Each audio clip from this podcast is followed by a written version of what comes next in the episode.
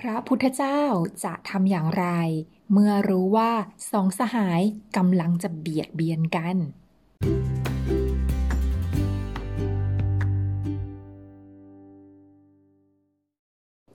กาลครั้งหนึ่ง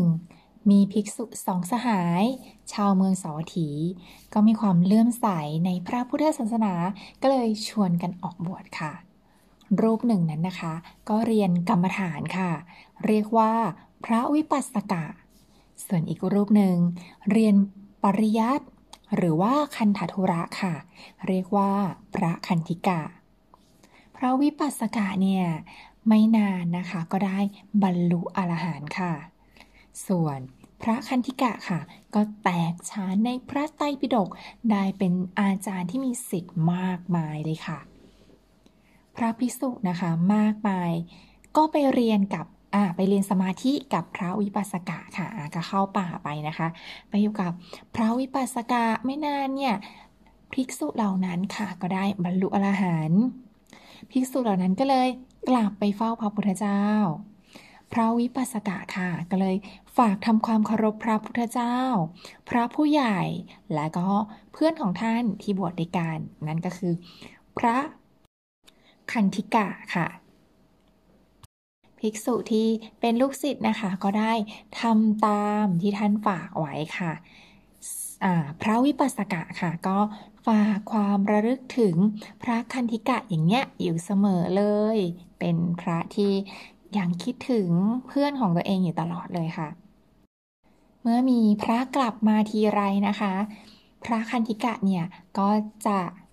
ส่งคนนะคะก็คือส่งลูกศิษย์เนี่ยมาถามไทยมาฝากความระลึกถึงเพื่อนของตัวเองอยู่เสมอเลย พระคันธิกะซึ่งเป็นเพื่อนนะคะ ก็เลยสงสัยว่าทำไมเพื่อนของตนเนี่ยมีสิทธิ์ถึงเยอะแยะขนาดนี้ ถ้าเพื่อนกลับมานะ จะลองภูมิลองถามปัญหาดู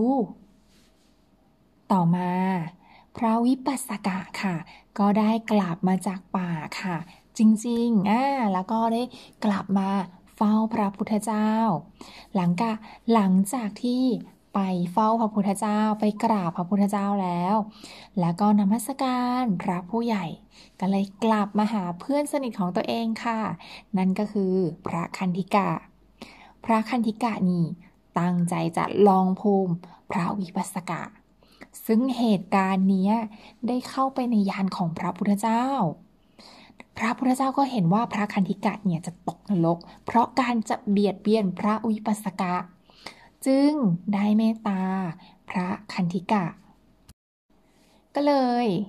ไปหาพระคันธิกะเลยค่ะ เพื่อตั้งใจจะถามปัญหา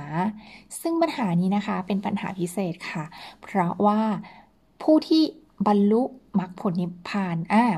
บรรลุมรรคผลยังนะคะยัง บรรลุมรรคผลเท่านั้นนะคะที่จะตอบได้ ปรากฏว่า พระคันธิกะตอบไม่ได้เลยค่ะ แต่ว่าพระวิปัสสกะค่ะ ตอบได้ทุกคำถามเลย พระพุทธเจ้าค่ะ จึงชื่นชมพระวิปัสสกะทำให้ลูกศิษย์ของพระคันธิกะไม่พอใจ ว่าทำไมเนี่ยจึงชื่นชมพระแก่ที่อยู่ในป่า แทนที่จะชื่นชมพระคันธิกะอาจารย์ของตน พระพุทธเจ้าตรัสว่า อาจารย์ของเธอ เป็นเหมือนคนเลี้ยงโค ได้เพียงค่าจ้างในศาสนาของเรา ส่วนลูกของเราเป็นเหมือนเจ้าของโค ได้เป็นเจ้าของรถอันเกิดจากโค แล้วก็ตรัสว่า บุคคลแม้จะเล่าธรรมเป็นประโยชน์ได้มาก แต่ไม่ได้ประพฤติธรรมนั้น จัดว่าเป็นผู้ประมาท ไม่มีส่วนแห่งสามัญญผล เหมือนคนรับจ้างเลี้ยงโค คอยรับโคให้คนอื่น ไม่ได้ดื่มปัญจโครบ ส่วนคนที่แม้จะพูดทำน้อย แต่ประพฤติธรรมละกิเลสได้ ไม่ยึดมั่นถือมั่นในโลกนี้และก็โลกอื่น ย่อมเป็นผู้ที่มีส่วนแห่งสามัญญผลค่ะ จบไปแล้วนะคะสำหรับภิกษุสองสหายใช่ไหมคะอ่าบุคคลที่สามารถที่จะเอาธรรมเนี่ยมาทำจริง ๆ มาละกิเลสได้จริงๆอ่าเท่านั้นนะคะ ถึงจะได้มีส่วนแห่งสามัญญผลใช่ไหมคะค่ะ แล้วก็ข้อคิดนะคะสำหรับพระอาจารย์ท่านแนะนำมานะคะในเรื่องนี้ก็ พระพิสุเนี่ยก็ทั้งสองรูปเนี่ยก็เก่งต่างกันค่ะ อืมซึ่งเป้าหมายก็ต่างกัน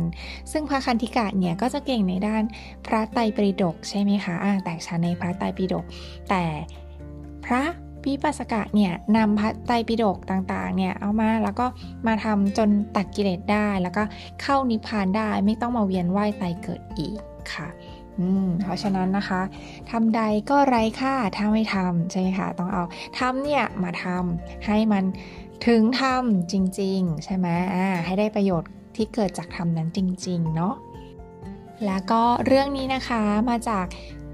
เสียงอ่านธรรมบทนะคะ ตอนที่ 14 ค่ะ ผู้มีส่วนและไม่มีส่วนแห่งสามัญญผล